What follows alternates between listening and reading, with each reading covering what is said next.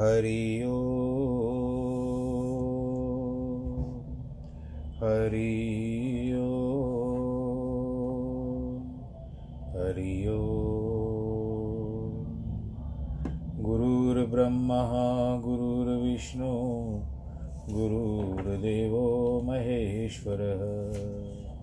गुरुर्साक्षात् परब्रह्म, तस्मै श्रीगुरवे नमः। विघ्नेश्वराय वरदाय सुरप्रियाय लम्बोदराय सकलाय जगद्दिताय, नागाननाय श्रुतियज्ञविभूषिताय गौरीसुताय गणनाथ नमो नमस्ते। नाहं वसामि वैकुण्ठे योगिनां हृदयेन च, मद्भक्तां यत्र गायन्ति तत्र तिष्ठामि नारद। जिस घर में हो आरती चरण कमल चितलाय तहाँ हरि वासा करे ज्योत अनंत जगाए। जहाँ भक्त कीर्तन करे, बहे प्रेम दरिया। तहाँ हरि श्रवण करे, सत्यलोक से आए। सब कुछ दीना आपने, भेंट करूँ क्या नाथ? नमस्कार की भेंट लो, जोड़ू मैं दोनों हाथ। जोड़ू मैं दोनों हाथ। शान्ताकारं भुजगशयनं पद्मनाभं सुरेशं विश्वाधारं गगनसदृशं मेघवर्णं शुभाङ्गम् लक्ष्मीकान्तं कमलनयनं योगिवृद्धानगम्यं। वंदे विष्णुं भवभयहरं सर्वलोकैकनाथं। मङ्गलं भगवान् विष्णु। मङ्गलं गरुडध्वज मङ्गलं पुण्डरीकाक्ष मङ्गलायस्तनोहरि सर्वमङ्गलमाङ्गल्ये शिवे सर्वार्थसाधिके शरण्ये त्र्यम्बके गौरी नारायणी नमोऽस्तु ते नारायणी नमोऽस्तु ते नारायणी नमोऽस्तु ते श्रीराम जय राम जय जय राम श्रीराम, जय राम, जय जय राम। श्रीराम, जय राम, जय जय राम। श्रीराम, जय राम, जय जय राम। श्री राम जय राम, जय जय राम। श्री राम जय राम, जय जय राम। बोलो सियावर रामचंद्र की जय।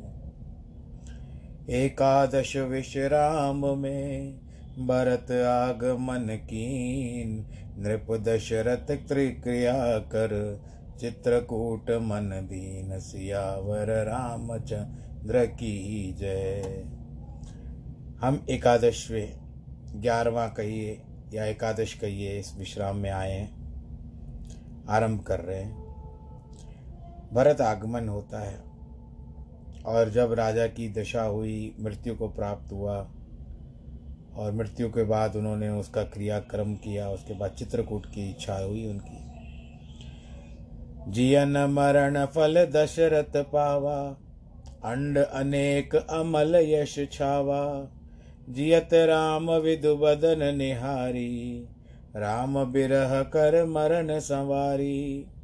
महाराज दशरथ जी ने और मरने का फल पाया। जिनका अनेक ब्रह्मांडों में उज्ज्वल यश छा गया। जीते जी तो रघुनाथ जी चंद्रमुख देखा और उनका वियोग होते ही प्राण भी निकल गए शोक से व्याकुल होकर के रानी रूपशील बल तेज बकान कर रोती है। अनेक प्रकार से विलाप करती है और पृथ्वी पर गिरती है। दास और दासी व्याकुल होकर के रोने लगे। सारे पुर में सब लोग रोने लगे। आज सूर्य कुल का अस्त हो गया। जो धर्म की मर्यादा रूप गुणों का निधान था। सबके कई को गालियों, गाली देती है, जिसने जगत को नेत्र विहीन कर दिया। इस प्रकार से विलाप करते हुए रात बीत गई। प्रातःकाल ही महामुनि ज्ञानी आए। तब वशिष्ठ मुनि समय सम कही अनेक इतिहास, शोक निवारो सबई कर निज विज्ञान प्रकाश। वशिष्ठ जी समय के अनुरूप अनेक इतिहास कह करके ज्ञान के प्रकाश से सबको सुख दूर करते हैं। संसार की यही गति है जो उत्पन्न होता है, उसकी मृत्यु अवश्य है। वशिष्ठ बोले, हे कौशल्य, क्या हम और क्या तुम? ये सुख और दुख भोग कर सभी के अर्थ अवश्य है। अंत में सभी की मृत्यु है। तो फिर तुम क्यों शोक करती हो? हम प्राचीन राजाओं का इतिहास कहते हैं। वह तुम सुनो, तुम्हारा शोक दूर हो जाएगा। क्योंकि जो राजाओं के चरित्र को सुनता है, उनकी आयु बढ़ती है, शुभ ग्रहों का संचार होता है। अविक्षित के पुत्र राजा मरुत बड़े भाग्यवान थे। इंद्रादिक संपूर्ण देवता बृहस्पतियों के साथ, बृहस्पति के साथ लेकर के उनके यज्ञ में आए। राजा ने कार्ती में, कीर्ति में इंद्रलोक को भी जीता था। बृहस्पति और इंद्र की प्रीत के अर्थ इन राजा की यज्ञ क्रिया संपादन करना स्वीकार कर, उस कार्य को संवर्त ने निर्वाह निर्वाह किया। उनके राज्य में पृथ्वी बिना ही कर्षण यानी जोतने के धान्यों से उत्पन्न होती थी, यानी हल नहीं चलाया जाता था। उनके यज्ञ में विश्व देवा सभासद होते थे, साध्य और मरुदगढ़ आदि और से रक्षा करने वाले होते थे। देवता उस यज्ञ में सोम रस को पान कर अत्यंत तृप्त हुए थे। उन महाराज ने देवता, मनुष्य, गंधर्व इतनी दक्षिणा दी थी कि वो लोग उठा नहीं पाते थे। हे कौशल्य, वे राजा तुमको बहुत धार्मिक और ज्ञानी तथा वैराग्य युक्त था। तो जब भी मृत्यु को प्राप्त हुए तो तुम इन अपने पति का शोक क्यों कर दिए उसती के पुत्र सुहोत्र भी मृत्यु को प्राप्त हुए। जिनके राज्य में इंद्र ने एक वर्ष की सुवर्ण वर्षा की थी। वसुमती यथार्थ नाम से उनके राज्य थे। सारी नदियाँ सुवर्ण वाहनी थी, यानी सोना बहता था। नदियों में इंद्र ने स्वर्ण की नक्र कच्छपादि उत्पन्न कर दिए थे। राजा सुहोत्र ने यह देख करके विस्मय किया था। उन सब नक्त्रादि को ग्रहण कर कुरुजांगाल देश में रखकर यज्ञ में सब ब्राह्मणों को दान किया था। अंग देश के राजा ने भी यज्ञ करके दश काल श्वेत वर्ण वाले घोड़े दान किए थे। राजा शिवी, जिन्होंने रथ में अकेले ही बैठकर सारे भूमंडल को जीता था, उनकी भी मृत्यु हो गई। बड़े वैश्वर्य वाले शकुंतला के पुत्र भरत ने यमुना के किनारे तीन सौ और सरस्वती के तट पर बीस, गंगा के किनारे चौदह, इस प्रकार कितने अश्वमेध किए गए। उनकी मृत्यु हो गई। भाई राजा भगीरथ एकांत स्थान पर बैठे थे। गंगा जी उनकी गोद में गंगा जी विराजमान थी। उसी कारण गंगा का नाम उर्वशी हुआ। गंगा ने राजा भगीरथ को पिता के समान माना था। इसी कारण आज तक गंगा का नाम भागीरथी भी प्रसिद्ध है। उन्हीं राजा भगीरथ में यज्ञ में स्वर्ण के शोभायमान दस लाख कन्या दक्षिणा में दी थी। यह कन्या का समूह चार चार घोड़े वालों में स्थित था। राजा दिलीप ने भी यज्ञ करके धन और रत्नों से परिपूर्ण पृथ्वी दान की थी।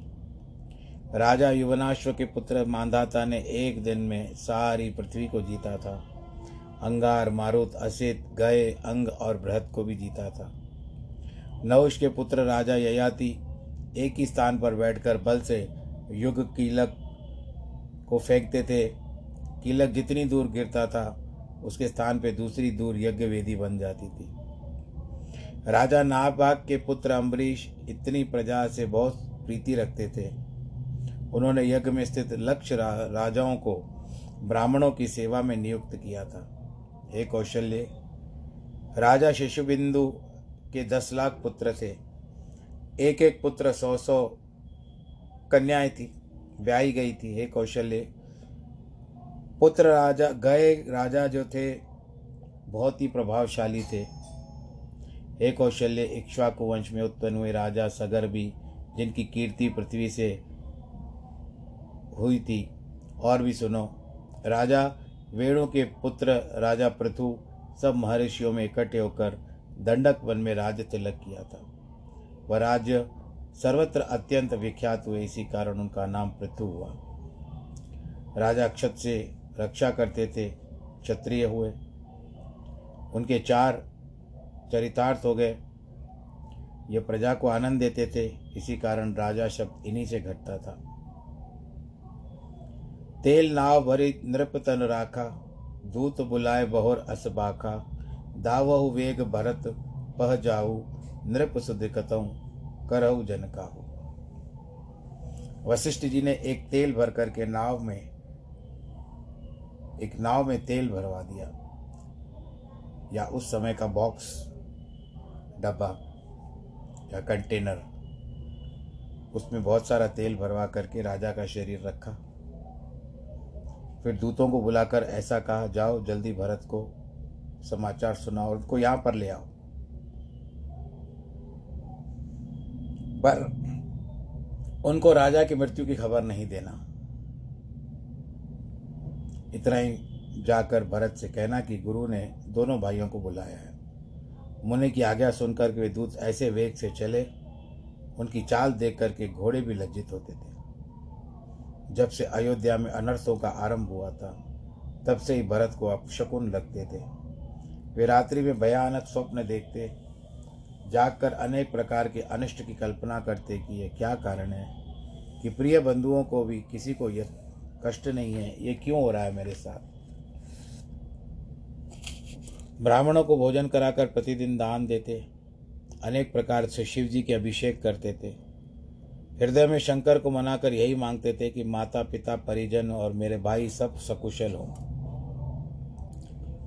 एहि विधि सोचत भरत मन, दावन पहुँचे आए। गुरु अनुशासन, श्रवण सुन चले गणेश मनाए सियावर, रामचंद्र की जय। भरत जी सोच ही रहते कि दूत आकर के चतुर्दशी के दिन पहुँचे। गुरु की आज्ञा सुनते ही गणेश जी को मना करके अपने मामा से विदा होकर के चल दिए। तुरंत ही भरत जी चले। पवन के वेग से घोड़े हाँके, नदी, पर्वत, बांके बन लांगते चले। हृदय में बड़ा शोक है, कुछ अच्छा नहीं लग रहा था। मन में आता कि मैं उड़ के क्यों न पहुँच जाऊँ। एक पल भी वर्ष के समान बीत रहा था। इस प्रकार भरत जी नगर के निकट आए। नगर में प्रवेश करते हुए अपशकुन होते हैं।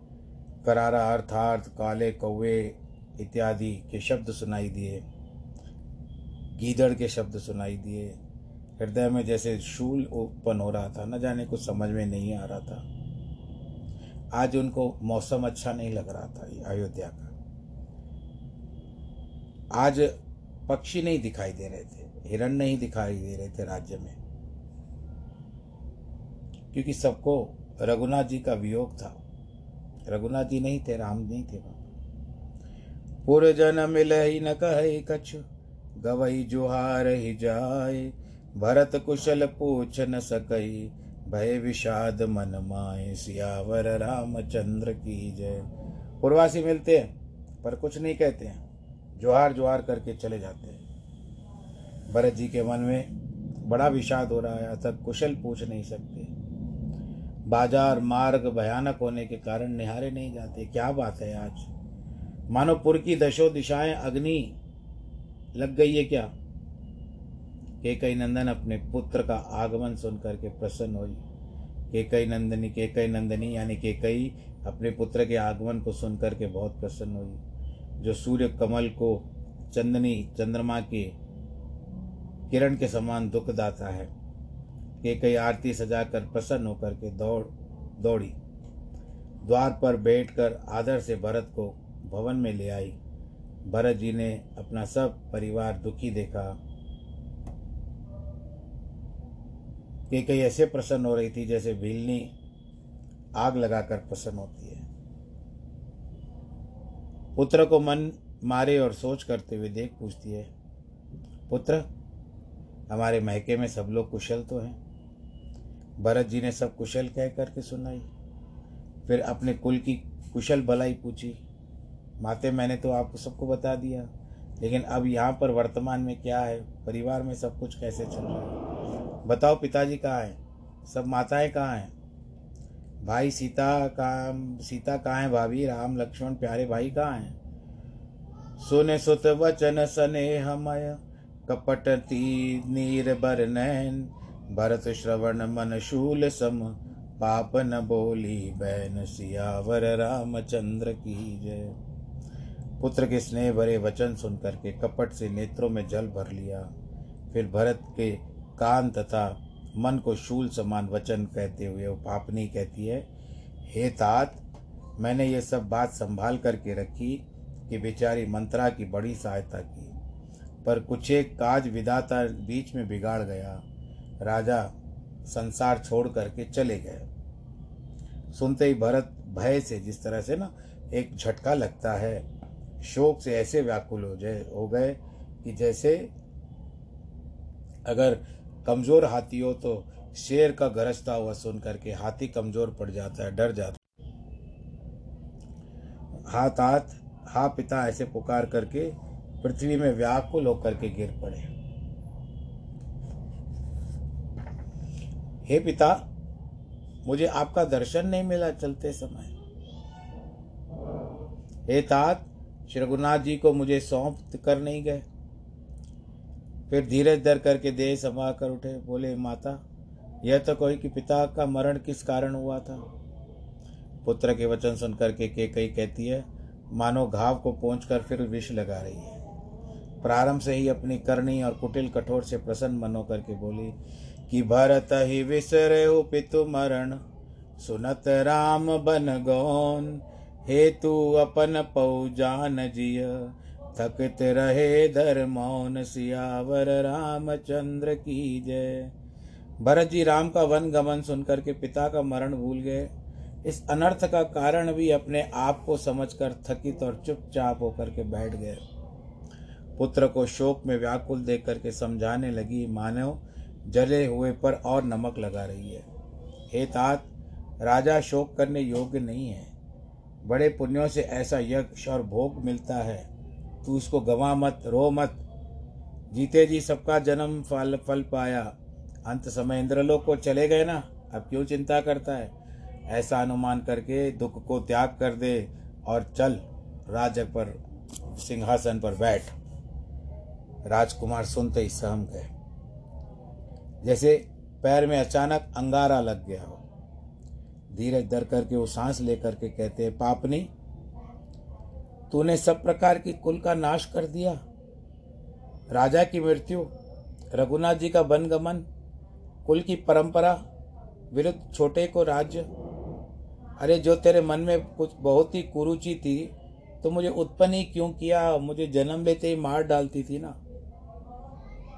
तूने पेड़ काटकर पत्तों को सींचा है। मछली के जीने के निमित्त पानी उलीच दिया। पेड़ स्थान पे राजा दशरथ, वारी स्थान में रघुनाथ जी, पल्लव और मीन भरत भरत जी अपने आप को कहते हंस वंश दशरथ जनक, राम लखन से भाई जननी तु जननी भई विधिसन कछुन बसाए, सियावर रामचंद्र की जय। हंस जिसका वंश है, हंस जिसका वंश है, अर्थात सूर्य वंश और दशरथ से जनक, जिनके पिता राम, लक्ष्मण जैसे भाई, हे जननी माता, उसकी तू जननी उत्पन्न करने वाली हुई। विधाता से कुछ नहीं बसाता तू हमारी माता होने के योग्य नहीं थी। अथवा तू अपने माता के समान कठोर पति के प्राण लेने वाली पैदा हुई है।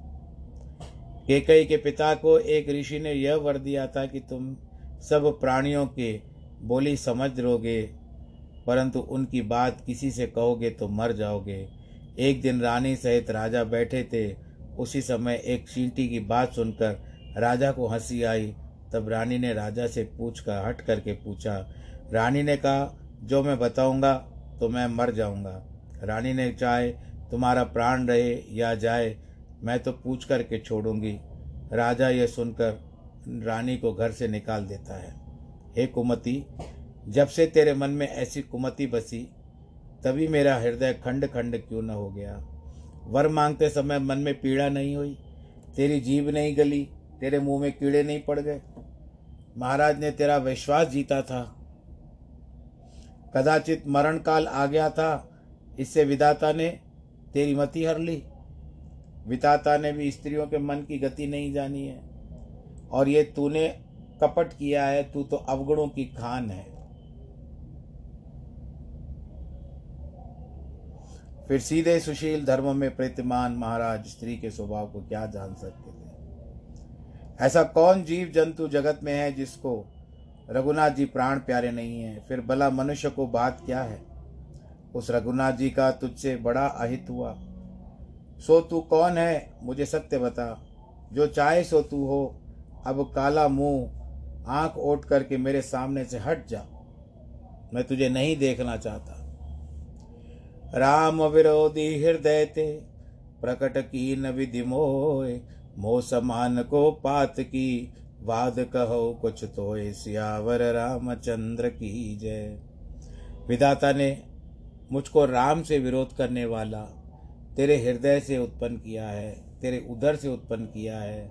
इस कारण मेरे समान कौन पापी है? तुझको क्या कहना वृता है? शत्रुघ्न के घात माता की कुटिलता सुन करके क्रोध से जलने लगे। पर माता पर कुछ भी असर नहीं हो रहा है। उसी समय कुबरी वहाँ पर अनेक प्रकार के सुंदर गहने वस्त्र पहन करके आई। लखन लगो भाई, कहने का तात्पर्य है कि शत्रुघ्न ने लख दिया कि सब अनार्थ की करने वाली यही है। देखते ही बड़े रिस हो गए, जैसे घी की आहुति पाकर के अग्नि बरसता है। कूद कर क्रोध से उस कुबर पर एक ज़ोर से लात मारी, जिसके कारण वो कुबरी धरती पर गिर पड़ी। उसका कुबर टूट गया, खोपड़ी फट गई।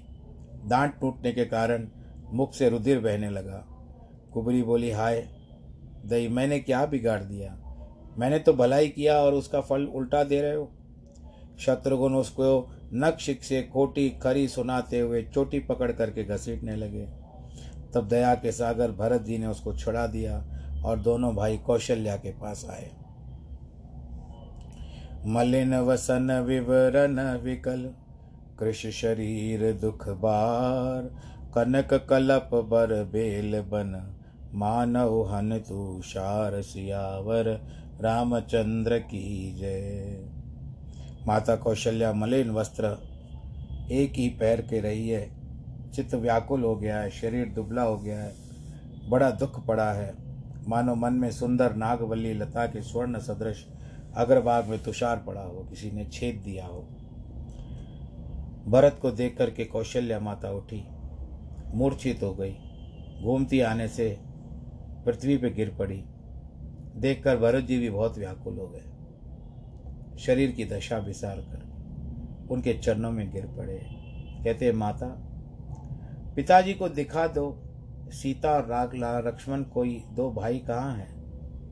कि कई जगत में क्यों उत्पन्न हुई? और जो हुई तो बांझ क्यों नहीं हुई? मुझे उसने जन्म क्यों दिया? बांझ हो जाती तो अच्छा होता था। कुल का कलंक उसने मुझको कर दिया। मैं कलंकित हो गया हूँ, मैं उत्पन्न हो गया हूँ।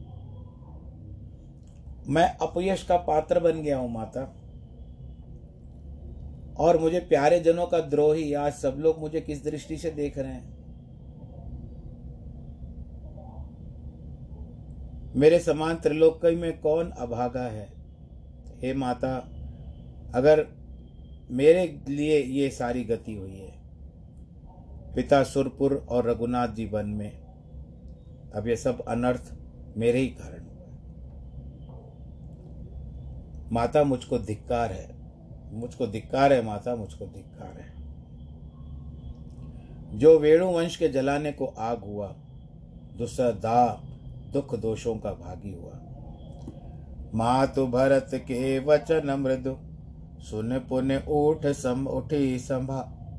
लिए उठाए लगाए और लोचन मोचत वार, सियावर रामचंद्र की जय। माता ने भरत जी के वचन को बड़े कोमल थे सुने, फिर संभार करके उठ बैठी, भरत जी को अपने हृदय से लगा लिया और नेत्रों से उनके जल बहने लगा। सीधे स्वभाव रति प्रेम से माता ने भरत को हृदय से लगा लिया। मानो रघुनाथ जी लौट आए हो, उनको ऐसा प्रतीत हो रहा था कि जैसे मेरा राम लौट आया है। फिर लक्ष्मण के छोटे भाई से मिली शोक स्नेह हृदय नहीं समाता है। स्वभाव को देखकर सब कोई ऐसा कहने लगे कि राम की माता ऐसी क्यों न हो। माता ने भरत को गोदी में उठा करके आँसू पोसते हुए बहुत ही सुंदर वचनों का उच्चारण किया। हे पुत्र, अब भी धीरज करो। कुछ समय समझ करके शोक को त्याग करो। कभी कभी समय साथ नहीं देता पुत्र। मन में हानि ग्लानि मत मानो। काल और कर्म की गति अघटित है, अर्थात मिटती नहीं है, वो निश्चित है। जब जिसको होना होता है तो ही होता है, पुत्र। किसी को दोष मत दो। मुझको इस सब प्रकार का विदाता उल्टा हो गया।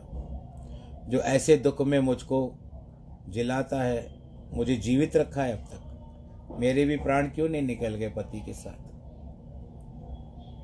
पितु आयुष भूषण बसन तात तजे रघुवीर, विस्मय हर्ष न हृदय कछु। पहिरे बल कल चीर सियावर रामचंद्र की जय। हे पुत्र, पिता की आज्ञा से रघुनाथ जी ने भूषण वसन सब त्याग दिए। वस्त्र और गहने जो भी थे वो सब त्याग दिए। हृदय में हर्ष विषाद कुछ नहीं किया। और वलकल, जो सन्यासी वर्ग का वस्त्र धारण करते हैं, उन्होंने धारण कर लिया। मुख से मन में राग, दोष कुछ नहीं, रोग, रोष कुछ नहीं था। सब प्रकार का आश्वासन कर वन को चले, सुनकर जान जानकी भी संग चली गई। रघुनाथ जी के चरणों में अधिक प्रेम होने के कारण हमने उनको बहुत समझाया, परंतु वो रुकी नहीं, चलती गई। फिर देखो, अब वो दोनों तो तैयार हो गए साथ साथ लक्ष्मण भी उठ चले। राम ने बहुत समझाया उसको। परंतु वो कहते, नहीं, बिना रघुनाथ के मुझे चैन नहीं आएगा। तब रघुनाथ जी ने सबको सिर निभा करके लक्ष्मण और जानकी को संग लिया और चलते बने।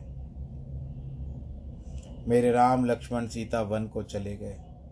देखो, मैं संग नहीं गई और उनके वियोग में प्रेम मेरे प्राण अब तक मेरे शरीर में बसे हुए हैं। ये सब कुछ इन्हीं आँखों के सामने हुआ। परंतु जो भी अभागे जीवन ने, फिर भी ये जीवन जो है, ये अभागा जीवन है। इसने अपने प्राणों को त्याग क्यों नहीं किया? मुझको अपना नेह विचार कर लाज नहीं है, परंतु यह संकोच है कि रामचंद्र जी से पुत्र और मुझसी महतारी का कठोर हृदय। मेरा पुत्र राम है, लेकिन मैं जो माँ हूँ, इतनी कठोर हृदय वाली क्यों बन गई? जीना मरना तो राजा ने अच्छा जाना। अर्थात जब तक जिस जिए राम का दर्शन करते रहे और वियोग होते हुए उन्होंने प्राण त्याग दिए, पर मेरा हृदय देखो। कौशल्या के वचन सुन, भरत सहित निवास व्याकुल विलपत राजग्रह मानहु शोक निवास, सियावर रामचंद्र की जय। कौशल्या के वचन सुनकर के भरत और रनिवास तथा राजगर के दास दासी व्याकुल होकर के रोने लगे। शोक का माहौल छा गया। भरत, शत्रुघ्न दोनों भाई व्याकुल होकर के विलाप करते हैं। तब कौशल्या ने हृदय से लगा लिया।